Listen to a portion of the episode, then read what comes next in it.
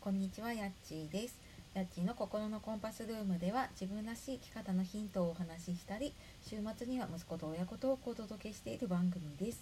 えー本日も聞いてくださいましてありがとうございます。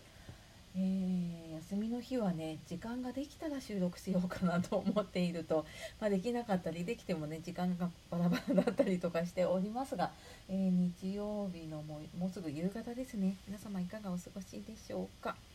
えー今日はですねお金の勉強って大事だよねっていうお話をしていこうと思います。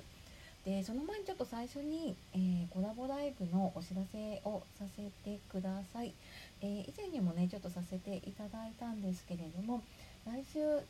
月あ来週今週になるのかな、はいえ3月2日火曜日の、え夜9時半21時半からですねは、えー、とハムさんハムクラジオのクラリネットをね演奏されてるハムさんと、えー私の方のこのチャンネルの方でコラボライブをしようと思っております。えーテーマは、まあ、ざっくりとね子育てのことを話そうかなっていうことになってますがちょっとまあその時になってっていう感じでしょうかねはいお時間あったらぜひ遊びに来てくださいはいで今日の本題なんですがお金の勉強って大事だよねってあのお金がたまらないなとか投資したいんだけどよくわからないなって思うことありませんか？まあ、これ私も、まあ、現在進行形で もうなんか先延ばし先延ばしにしていたものにねやっとちょっと取り掛かり始めたところなんですけれども、ね、あのお金の勉強大事だなって思って、まあ、何やる何をやらなきゃいけないのかも分かってるんだけどねまずはあの自分でお金の勉強をするっていうことをねやらなきゃいけないなっていうのをもうつくづく感じています。でやっぱりね義務教育で教えてもらえないっていうところがあってその自分のね親から受けた教育だったりとか、まあ、その後でね大人になってから自分が学んだものが本当にねあの全てになってくるのでやっぱりね親として、うん、なんか自分の子供に教えていかなきゃいけないこともあるし、まあ、あの親というかねあの一人の人として自分自身もやっぱり自分の学びとしてやっていかなきゃいけないなと思って。はい、あの先延ばし先延ばしもう何年ぐらいだろうな してきましたでなんかなんでねなかなかできないのかなって思った時にねやっぱり知らないものって怪しいとかうんなんかねついつい面倒くさいなって思っちゃうんですよね。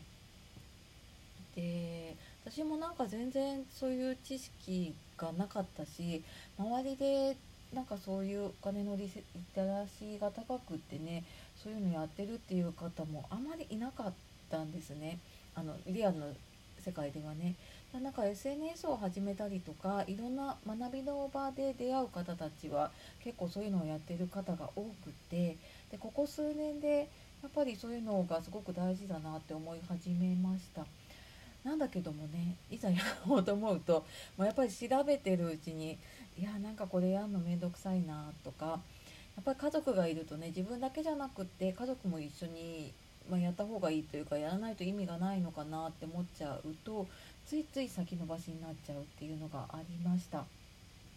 で、まあ私以上にね家族というか、まあ、パートナーは全くそういうのは気にせずにお金を使っていて、まあ、あのスマホとかも多分1万5,000円近くかな機種代含めて払っているのででそれも何も疑問を思わずにやっているのでねいやなんかもう話すこと自体が